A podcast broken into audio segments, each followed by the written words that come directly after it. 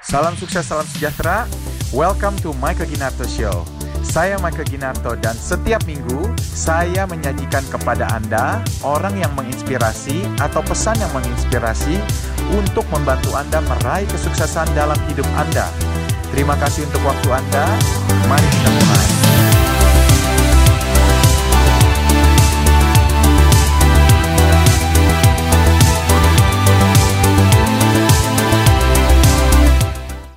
Kalau kita bicara tadi Cikarang, ini kan akan lokasinya ada di antara Jakarta dan Bandung. Betul. Bayangkan di antara dua kota terbesar di Indonesia, ya dengan infrastruktur yang yang gila. Nanti ada kota eh, kereta cepat itu, ini akan connect ke Cikarang cuma 10 menit.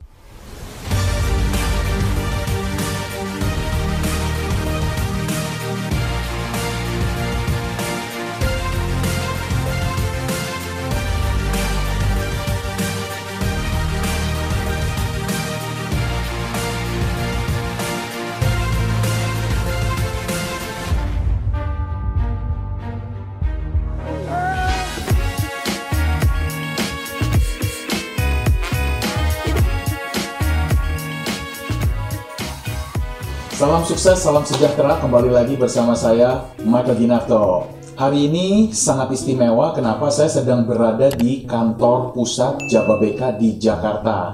Duduk bersama saya adalah Pak Teja Darmono, adalah Presiden Direktur dari Jababeka Residence. Hari ini kita akan ngomong tentang properti, and simak aja deh. Kita bakal belajar banyak banget dari langsung bosnya Jababeka. Welcome, Pak. Teja. Yes. How are you? Good, good, good. Good, yeah. How are you? I'm great. I'm great. It's a pleasure to meet you. No, same like likewise. Yes, and uh, apa namanya? Ini baru pertama kali saya datang ke kantornya Pak Teja. Ini luar biasa banget nih Pak ya. Ya, ya kantor yang humble lah. Ya. So, Pak, ini you sebagai sebagai pimpinan perusahaan dari Cikarang, ya, mungkin boleh cerita sedikit tentang the history, a brief history about Jababeka bagi yang belum tahu dan Oke. belum kenal areanya. Oke, ya. Jadi eh, mungkin banyak orang mengenal Jababeka itu sebagai perusahaan kawasan industri ya. Betul. Ya, dan eh, sebetulnya kita sudah 30 tahun. Jadi eh, paradigma itu sudah eh, berubah ya. Eh, di mana hari ini kita itu lebih mengembangkan eh, satu kota gitu. Eh, perkotaan lah kayak mungkin kalau orang kenal BSD yaitu mirip gitu Township. township township jadi eh, dulu kita dimulai tahun 89 eh, 1989 dan kita mulai dengan pengembangan eh, kawasan industri ya dan kemudian eh, setelah melewati periode yang lama cukup lama eh, kebutuhan residensial maupun komersil yang ada di kawasan industri itu berkembang eh, sangat pesat. Dan eh, hari ini kita sudah punya hampir eh, 400 ribu orang tinggal. Ya tinggal ya. Kemudian satu juta orang kalau siang hari. Jadi bayangkan marketnya tuh besar sekali dan eh, sudah jadi kota gitu nah itulah eh, makanya eh, ya seperti title saya juga menyebutkan Jababeka Residence Eh, kita mengembangkan justru sekarang pengembangan eh, residensial komersil yang kelas menengah ke atas dan ke atas gitu. Nah itulah yang eh, kita sedang kerjakan sekarang untuk perkotaan di Jababeka ini, begitu. Kurang lebih kalau total townshipnya Jababeka itu berapa hektar Pak? Total semua. Total kita mungkin salah satu yang terbesar ya. Jadi eh, kita 5.600 hektar. 5.600 Ya, hektar. ya. Itu udah totally developed apa masih ada land? Oh bank? enggak masih masih ada land bank kita eh, tapi yang di, eh, terdevelop itu juga cukup besar gitu karena eh, ya tadi udah 30 tahun ya kan terus kita juga punya kawasan industri yang cukup besar paling besar malah eh, di Indonesia sampai saat ini dan juga eh, ya tadi perumahan dan komersil yang penduduknya udah 400 ribu orang bayangkan Luar gitu biasa, jadi ya. pengembangan berikutnya ini kita akan mengembangkan yang segmen ke menengah ke atas dan ke atas. Salah satu partner kita eh, mungkin pernah dengar Plaza Indonesia.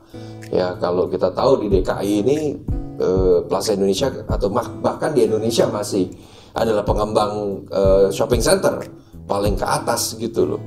Nah ini kenapa kok mau ngembangin di daerah kami gitu? Betul. Kan pasti ada sesuatu nggak mungkin dong pertimbangannya tuh eh, nggak ada pertimbangan sama sekali gitu. Ya jadi segmennya itu juga akan berubah banyak. Yang dulunya orang pandang oh hanya kawasan industri biasa begitu.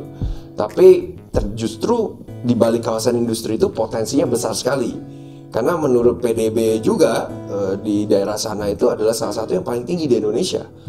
Gitu. Jadi itulah kekuatan ekonomi yang terjadi. Ternyata di sana nggak cuma pekerja doang level pekerja, tapi ada student, ada apa manajer, ada ekspatriat dan juga bos-bos daripada perusahaan-perusahaan yang yang hadir di sana begitu. Jadi, nah itu. Itulah yang menyebabkan kalau bicara satu ekosistem perkotaan eh, kayak Jababeka itu sangat lengkap gitu. Dan kelasnya tuh bisa sampai kelas ke atas bahkan gitu. Bisa share sedikit nggak? Siapa saja sih contohnya ya? Perusahaan-perusahaan kaliber uh, mana saja? Dan dari Hmm. negara mana saja? Mungkin bisa sebutin negara dan juga nama brandnya. Hmm.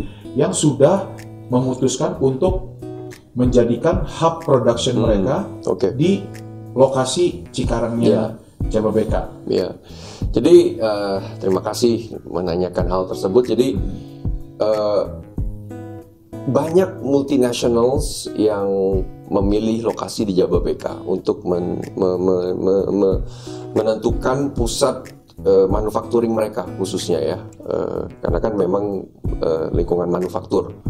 Dan eh, beberapa perusahaan tersebut ya contohnya misalnya seperti Unilever. Unilever itu ada eh, kalau nggak salah seven plants yang mulai dari kosmetik, kemudian ice cream, kemudian production buat shampoo, makanan dan lain-lain. Jadi eh, itu menjadi satu pusat sendiri ya untuk Unilever. Kemudian ada Mattel ya bikin Barbie doll, bikin itu Barbie yang dolls, ya Barbie dolls. Kemudian apa? eh, Samsung ya. Samsung Lihat juga, ya kan, It's bikin- big plant ya. benar bikin panel TV, eh, Galaxy, apa eh, produk handphonenya ya kan. Iya, Jadi eh, banyak sekali perusahaan-perusahaan besar, L'Oreal dan yang lainnya kawan Iya. lama Betul. itu membuat banyak sekali produk yang ada di eh, daerah kami gitu. Hmm. Dan itu menjadi eh, apa namanya didis- didistribusi ke seluruh Indonesia. Makanya secara tadi saya cerita eh, pendapat apa eh, PDB itu kita sangat besar. Jadi ekonomi yang diciptakan dari koridor yang ada di Cikarang atau bicara ke timur Jakarta itu wah sangat eh, besar. Seperti itu ya. Nah, ini kan boleh dibilang hasil dari perencanaan yang matang bisa menjadi Cikarang sampai saat ini. Jadi yang saya sudah sekilas saya puterin Cikarang Hmm, hmm, di Jababeka itu ternyata ada Presiden University, hmm, benar. ada rumah sakit sendiri, Iya. Ada mungkin uh, semua infrastruktur yang shopping center, Iya. hotel, Iya. anything you can think of in Iya. town, Iya. apa yang ada di DKI ada di di Jababeka ya. Hampir sama seperti itu. Yes. Yes. Nah, boleh nggak take us a little bit? Dulu tahun 89 itu mindsetnya seperti apa? Ya, jadi waktu tahun 89 itu kan kita wah penduduk di sana dikit sekali, hanya 7000 7.000 tujuh awal. tujuh ribu orang gitu. Kenapa menentukan lokasi tersebut di awal gitu loh? Bagi orang-orang yang mungkin sekarang dia tahu bahwa property is the gateway to wealth, Ya, long term wealth and very solid Yeah. because ya property nggak bikin lagi gitu. Yeah, Dulu yeah. pas penentuan lokasinya, ya. Jadi begini, kita melihat kawasan eh, Cikarang itu memang secara eh, apa lokasi kan nggak jauh dari Jakarta ya, dan juga berada di koridor timur Jakarta yang memang waktu saat itu pemerintah sudah gadang-gadangkan untuk menjadi eh, pusat kawasan industri. Nah, eh, kita mengikuti planning ya, dan juga kebetulan tanah di sana nggak subur. Jadi kalau bicara tanah nggak subur itu kan bagus karena eh, kenapa? Karena kan kita mau bangun kawasan industri. Jadi eh, justru kita nggak mengambil lahan-lahan masyarakat gitu loh seperti misalnya sawah dan sebagainya. Jadi Buat nanem-nanem. Iya, gitu. ini kan lahan-lahan gersang gitu loh. Jadi cocok untuk kawasan industri dan kemudian eh, datarannya juga flat. Untuk bangun factory itu kan harus flat, nggak bisa yang berbukit-bukit gitu. Nah, jadi secara itu cocok dan kemudian eh, hal yang lain kita lihat adalah eh, infrastruktur. Infrastruktur itu kunci ya, karena tanpa ada infrastruktur properti nggak ada. Saya bicara backbone daripada sebuah eh, apa, industri properti itu infrastruktur. Jadi memang ada rencana pada saat itu dan juga eh, paralel pemerintah membangun yang namanya jalan tol. Ya, kemudian eh, fasilitas listrik dan sebagainya itu semua mengarah ke timur Jakarta saat itu. Jadi eh, kita memberanikan diri, oke lah kita buka lahan berapa besar, kemudian kita datangkan eh, apa pemain-pemain luar ya eh, seperti tadi Unilever, Mattel dan sebagainya yang akhirnya eh, menciptakan lapangan pekerjaan. Nah, di situ eh, memang mungkin secara sumber daya tadi saya baru cerita, sumber daya manusia oh cuma 7.000 orang. Tetapi eh, justru karena kita menciptakan satu lapangan pekerjaan baru, banyaklah eh, apa eh, imigran lah kasarnya ya. Betul. Eh, imigran lokal tentunya yang berpindah seperti itu. Jadi eh, ya kebutuhan pekerja pun akhirnya tercukupi gitu dan kita justru menciptakan ekonomi baru yang di mana eh, akhirnya menjadi ya kota yang hari ini menjadi eh, kota satelit eh, yang independen fully sebenarnya. Ya tadi tadi Pak Michael cerita eh, oh ya apa yang ada di Jakarta ada di Cikarang ada di kota Jawa BK itu hampir benar Pak, Pak Michael. Karena kenapa? Karena eh, semuanya ada. Kita juga mengembangkan hal seperti misalnya power plant. Kita kembangkan sendiri Punya power plant punya sendiri power di- plant sendiri. Wow. Ya, kita punya bahkan kita punya port sendiri yang namanya Cikarang Dry Port. Dry port. Ya, dry port itu berfungsi seperti seaport yang ada di Tanjung Priok. Hmm. Dan kita juga ada. Kemudian kita punya water treatment sendiri. Hmm. Ya, berarti PDAM kita sendiri. Jadi semuanya ini kita mencukupi kebutuhan sendiri gitu. Ya, kemudian market kita itu fully sustainable by itself. Ya, jadi agak beda dengan pengembang-pengembang kota satelit yang lain yang mungkin me- me- me- me- apa, membutuhkan atau mendompleng market daripada Jakarta, kita tidak. Hmm, Jadi kita market di situ sudah cukup matang karena sustainable. sustainable karena kawasan industri sendiri kita punya dan lokasi kita nggak jauh dari Jakarta. Mm-mm. Nah, kalau kita bicara perkembangan tren eh, saat ini, ini terulang lagi nih. Cuma sekarang eranya trennya berbeda. Kalau dulu untuk kawasan industri, sekarang setelah 30 tahun ini, oh trennya perumahan dan komersil. Kita lihat infrastruktur yang gila, ini sedang dibangun oleh pemerintah. Apa? Jalan tol ya baru lagi dibangun. Saya paling tidak bisa identifikasi minimum 10 infrastruktur baru. Hmm. Nah, apa itu artinya? Tadi saya baru cerita, backbone daripada pro- properti, industri properti itu adalah infrastruktur. Hmm. Jadi kalau infrastrukturnya gila masuknya baru ya, yang baru banyak, apa nggak propertinya akan thriving ke depannya? Nah itu dia. Jadi eh, mungkin beberapa infrastruktur itu boleh saya sebutkan ya, misalnya seperti ada rencana ya sekarang kan yang sudah hampir jadi elevated toll road ya eh, itu eh, Desember ini sudah dioperasionalkan 2019. Kemudian nanti ada JOR 2, JOR baru yang akan mengkonek dari daerah Cikarang langsung ke Tanjung Priok. Hmm. Ya, jadi eh, itu akan membantu trafiknya. Kemudian ada LRT, ada MRT, kereta cepat, ya, kereta api baru, eh, bandara baru, pelabuhan baru, ya, eh, kemudian banyak eh, ada beberapa tol baru lagi yang akan masuk ke sana. Wow. Nah, jadi ada 10 paling tidak saya bisa sebutkan. Itu mungkin saya baru sebutkan 8 apa ini, tapi banyak. Kalau saya mesti sebutkan satu-satu, saya siap. tapi saya nggak mau makan Luar waktunya Pak biasa. Michael nih. Luar biasa. Pak, jadi kalau saya mau tahu nih Pak, Hmm. misalkan nih, saya mau jadi property developer, Hmm. Apa sih kunci kesuksesannya? Maksudnya kan di bisnis nih ya, in business in general, itu ada lima hal Pak yang orang Hmm, lihat hmm, ya. hmm. Nomor satu biasanya idea, oh saya punya ide. Ya. Dulu saya pikir ide itu yang paling bagus itu adalah yang bakal menang, Hmm, hmm. ya kan? Cuman setelah ide aja ternyata ide itu nggak cukup Pak. Ya. Harus ada punya tim, Ya. benar kan? Benar. Kalau punya ide bagus, timnya nggak ada, akhirannya nggak bisa eksekusi pak, cuma ide Setuju. aja. Setuju. Nah dari ide ketemu tim, Hmm, ternyata bukan cuma tim, mesti ada bisnis model. Pak. hmm, setuju. Iya kan? Kalau Ya. bisnis modelnya nggak sempurna, akan berantakan. Ya, nggak profit Ya. dan lain sebagainya, Ya, ya, Iya kan? ya. Itu penting, cuman punya tim, punya ide, punya bisnis model, cuman nggak ada funding, Ah. yuk gimana bisa jalan? setuju, setuju. Benar kan? Jadi Setuju, funding itu juga penting ternyata Sangat, dan sangat, ternyata kan? sangat, sangat. Dan you punya itu semua pun belum tentu bisa sukses kalau timingnya Hmm. yang nggak tepat. Kita ambil satu contoh pada era tahun awal 90-an, Pak. Ada satu perusahaan namanya Z.com, Pak. Oke, Z.com pada saat itu launching di Amerika. Hmm. Mereka ini kan lagi mau bikin streaming video. Hmm. Orang bisa rekam video and put it online. oke, Cuman era tahun 90 belum ada broadband internet, Pak. oke.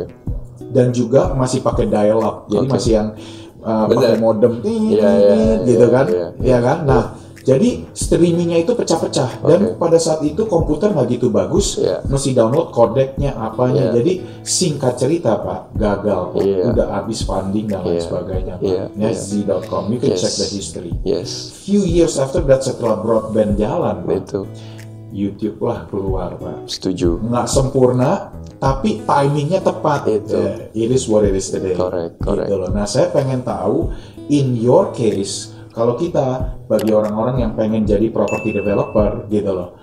Tipsnya apa sih? Because you have built a very successful and sustainable infrastructure dan lain sebagainya. Bagi the small guys, what should they look for and apakah lebih bagus jadi developer atau property investor or bagaimana? Uh, semuanya sebetulnya bagus ya. mau jadi property developer, mau Yes. jadi invest property investors is good gitu loh. Kalau nggak ada developer nggak ada yang ngembangin, nggak ada property investor nggak ada yang invest. Betul. Ya kan tadi kan pada Pak Michael bicara lima komponen tadi, ya dan salah satunya funding tadi kalau saya dengar kan, fundingnya kan harus datang dari investor dong. Betul. Ya kan, jadi eh, apa?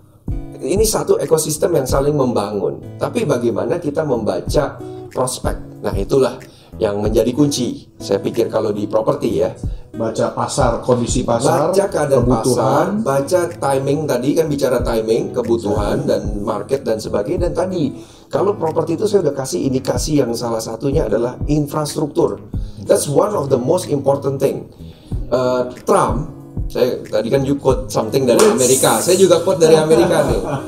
Jadi Yes. Trump selalu bicara, Trump itu kan bapaknya properti di York. Amerika, di Yes. Amerika. Hmm, Trump selalu bicara location, location, location. that's right. Ya, What to look for in a location? location ya lokasi, ya kan? Eh, di mana strategis apa enggak? Nah, tapi yang mungkin kalau mau lihat kesempatan yang lebih lebih ampuh daripada itu adalah melihat tren ke depannya. Ya, nggak cuma lihat lokasi karena lokasi itu kan oke, dia lokasinya prime, bagus. Tapi kalau kita bisa membaca pasar sebelum itu terjadi, misalnya tadi saya bicara mengenai infrastruktur. Ya, infrastruktur itu kan eh, backbone, syarat utama sebelum properti terjadi. Jadi kalau infrastrukturnya yang baru ke arah ke mana, kita ngikutin aja.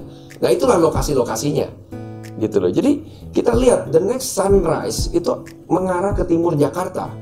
Why? Because kawasan ini udah punya basis yang strong. Tadi saya cerita awal mulanya kawasan industri, but it's no longer kawasan industri. Jangan salah. Dan kawasan industrinya itu eh, apa? Nggak polusi loh, karena eh, light to medium beda dengan Oh, yang light to medium. beda dengan yang refinery, galangan dan sebagainya yang uh, itu kan Limbah ya ya. ini enggak, ini enggak, ini ini bersih. Ya listriknya pun itu juga pakai gas bukan batu bara. Jadi mm, apa air air quality-nya tuh sangat bagus. Ya, nah sekarang eh, dengan infrastruktur yang sedemikian rupa eh, akan masuk ini yang akan mengembangkan propertinya. Dan dengan in- infrastruktur yang sedemikian rupa, konektivitas eh, untuk connect ke Jakarta maupun kalau kita bicara tadi Cikarang, ini kan akan lokasinya ada di antara Jakarta dan Bandung. Betul. Bayangkan di antara dua kota terbesar di Indonesia, ya dengan infrastruktur yang yang gila. Nanti ada kota eh, kereta cepat itu, ini akan connect ke Cikarang cuma 10 menit, ke Bandung maksimal dari Jakarta eh, sat- eh, setengah jam. LRT ini, Pak. Bukan kereta cepat, Kereta high cepat. speed rail, High speed rail. Shinkansen kayak begitu, Wow. ya kan? Nah ini naik ini dari Cikarang ke Bandung cuma 20 menit, ke Jakarta 10 menit. Luar biasa. Apa nggak jadi Very eh, convenient. eh, lokasi-lokasi tadi saya bilang strategis Iya, kan? sangat strategis. dan convenient. Nah, kita lihat potensi-potensi kayak begini di Indonesia di mana aja. Yang ini mungkin kan kemarin ada apa agenda Pak Presiden misalnya, oh yuk kita pindah kota ibu kota. Nah, misalnya kayak begitu-begitu kita lihat aja indikatornya, ya kan? Itu you support nggak? Just for the record. I- itu ide bagus karena Ide bagus, Jakarta ya. sudah terlalu crowded kan. Hmm. Ya kita perlu ini dan plan planning itu kan udah lama. Sama Betul. kayak misalnya contohnya MRT. MRT itu udah 30 tahun di plan, itu infrastructure. Baru kejadian sekarang. Hmm. Dan setelah terjadi ternyata booming. Ya, banyak sekali orang yang pakai. Melebihi perkiraan yang awalnya cuman sekitar 60 ribuan orang.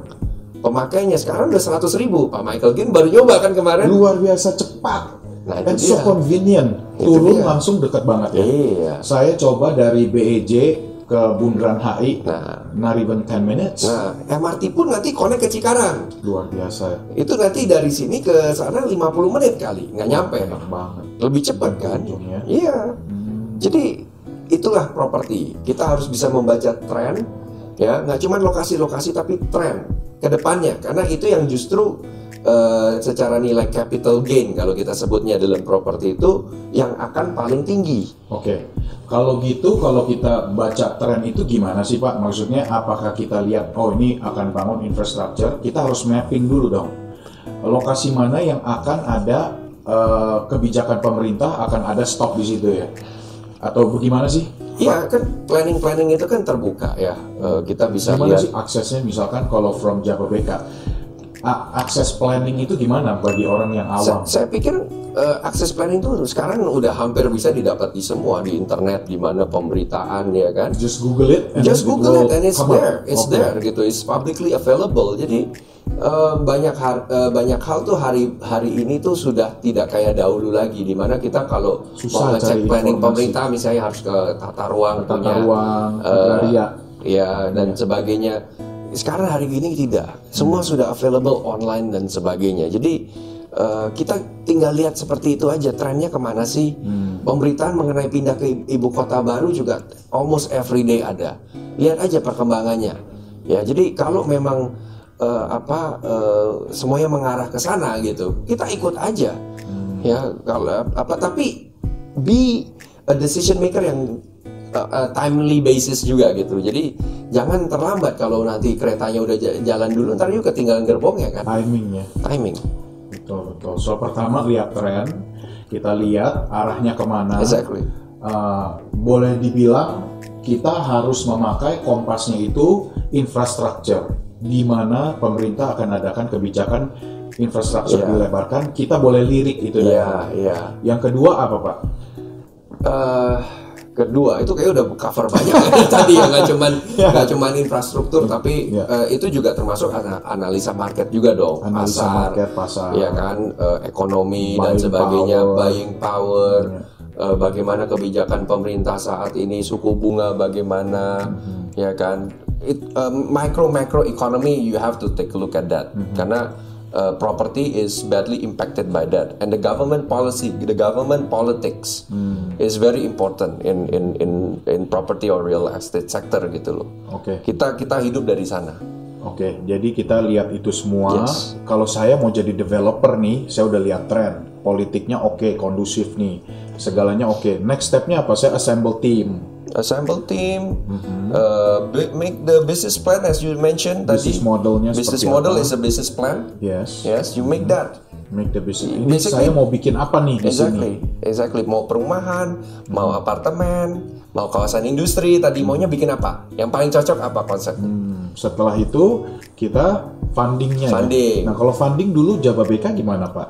Eh, Go public nah, langsung apa? Kebetulan kalau lihat baca sejarah Jawa BK kan kita dimulai dari 21 pemegang saham dulu. Itu interesting juga sejarah kita. Dan kita bawa eh, semua ini ke ranah eh, di mana kita go public in 1995 kalau nggak salah 1994 atau 1995 94 I think. Ya, 94. Jadi cepat sekali itu kurun waktu lima tahun. Udah langsung go public. Langsung go ya. public. It's just like uh, today's startup. Banyak yang dalam kurun waktu 3, 4, 5 tahun and go public. At that time eranya masih eh, kawasan industri seperti itu. Nah, sekarang mungkin berbeda lagi nih. Kita bicara industri properti yang baru gitu loh. Eh, kita ta- saya tadi bicara perumahan dan komersil. We look into into that area now. Ya, how we develop uh, uh, uh, uh, property further. Kalau saya mau jadi ini mau cari developer itu, what do you what- mau cari investor itu, do you recommend kita uh, pinjam duit dari bank kah? Apa kita personal loan to our friends and colleagues or the other investor? Bagaimana It depends on the business model. bisnis modelnya? Exactly. Misalkan If you're like doing, perumahan deh. if you're doing small scale, if you're doing big scale, and how fast do you want to multiply, itu kan semua harus di take into account. Jadi nggak ada general uh, guidance for this, ya kan? Depending on your planning. Of course, if you want to to expand secepatnya, ya cari dana secepatnya juga gitu loh. Ya kan, tapi kalau you agak konservatif, ya dana keluarga dulu cukup, mulai, dana pribadi cukup, ya kan? Atau pinjem bank dulu cukup. Tapi kalau udah ini ya kita mau nggak mau eh, harus cepat gitu. Mesti IPO lah, crowdfunding lah, apa. Kita mesti pikirin kreatif hari ini.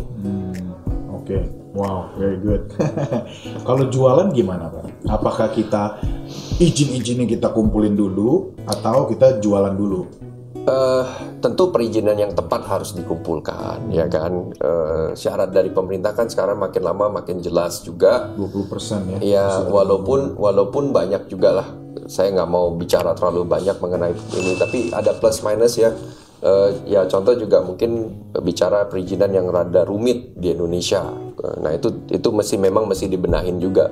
Tapi juga banyak peraturan-peraturan yang baik dari pemerintah gitu. Nah kita itu harus kita well equipped. Ya setelah itu ya baru kita do marketing dong. Jangan kita nggak punya perizinan landasan yang eh, tepat dulu terus kita marketing kan nggak bener juga. Nah itu itu itu sebagai pengembang yang bertanggung jawab we have to do that. Yes. Pengembang with integrity ya. Yes. Like 30 years 30 reputation. years That's your TBK, recommendation. ya kan? Ini kan kita punya eh, reputasi kan dipertaruhkan di That's situ. good. Keren, keren.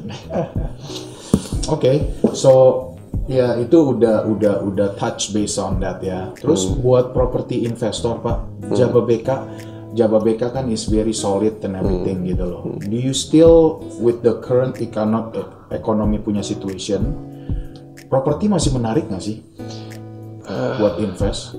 Property will always be interesting, especially right now. Ya. Especially right Especially now. Bukannya right now. sekarang kondisi orang susah Iya, jual. Memang, memang eh, banyak yang bicara eh, eh, apa slowing down dan sebagainya itu benar ya secara general atau makro ya tapi in specific area like eh, east eh, of Jakarta tadi saya bicara itu justru menunjukkan tren yang rada berbeda. Dan mungkin eh, tren ke depan secara makro pun akan berbeda gitu. Karena now maybe we are at the bottom eh, stage. Cycle ya. cycle ya kan? Tapi kan cycle itu kan ya Bisa orang tahu up and down. Yes. right? Nah akan naik lagi. Jadi it's, it's now time to get in. Gitu loh. Nah eh, apa bicara timur tadi saya baru sebutkan ada at least 10 new infrastructure and itu semua masih di develop for the next 5 to 10 years going that that direction jadi berarti eh, story-nya tuh masih banyak Masih banyak. masih banyak. Jadi ayo rame-rame kita lihat yang daerah mana yang tepat untuk investasi maupun pengembangan seperti itu. Ya, mungkin itu atau ada pertanyaan lagi? Oke. Ya, oke. So, ya mudah-mudahan menjelaskan lah. Oke. Ya. Oke. So demikian ya kita baru belajar dari Pak Teja tentang bagaimana kita membangun suatu uh, development. Itu bukan cuma hanya ide saja tapi harus ada perizinannya harus matang nomor satu kita mesti pinter-pinter baca tren mungkin dari media publikasi ya kan? Kita bisa dari online kita juga bisa datang ke seminar. Sering ada regular seminar juga ya? Yes. BK All- untuk all- market all- update. all the time. Yes, so udah bisa baca pasar, kita assemble a team dan juga kita of course kalau masalah funding depending on the scale. Kalau mau Depending on the scale, depending on the planning. But you know, one of the founders of Jababeka kan always say kan, think big, start small, and move fast. That's Ya, one of the itu slogan. one kan. one of the ini.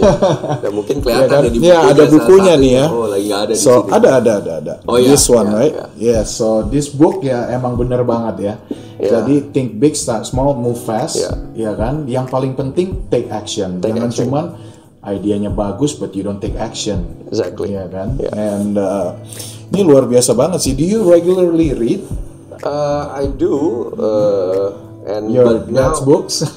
Yeah, Or other some of books them as well? uh, ada ada books also kan sekarang eranya online jadi you Betul. read anything digital. digital digital publication Yes, ya. So yes. ya kita sudah belajar banyak how to be ini ya. Cuman on a personal note, how do you keep up with the current uh, competition? For you, you have like a specific morning routine atau I, baca buku? I just do continuous innovation every time. No other way, but continuous innovation every for time. yourself, for your for company. for myself, for the company, that's the only way you can get through uh, in today's fierce competition. Yeah, yes, yes. yeah, yes. yeah. Ada pesan khusus nggak bagi orang-orang yang mau invest di properti atau mau mulai bisnis properti atau mau jadi developer? Eh, pesan saya ya tadi mungkin uh, do the right research uh, and uh, when you have gathered enough research ya, take a make a decision take a decision gitu karena you know if you keep researching and wait and see ya akhirnya nggak ada kenyataan apa apa gitu ya. Jadi itulah yang eh, mungkin banyak banyak orang eh, banyak kan ya begitu karena takut-takut. Ada pepatah dari my father, eh, he is a very Japanese man. Ya, dia bilang kalau berani jangan takut-takut, kalau takut jangan berani-berani. ya, jadi Iya, benar. kalau eh, apa? Kalau wedi ojo wani-wani. Kalau wani ojo wedi-wedi. Kurang lebih begitu. Waduh, thank you, thank you. So that concludes our show for today. And uh, thank you so much for sharing all your golden nuggets about how to become a great property investor. Thank you. Okay? Thank you. Thank you so much.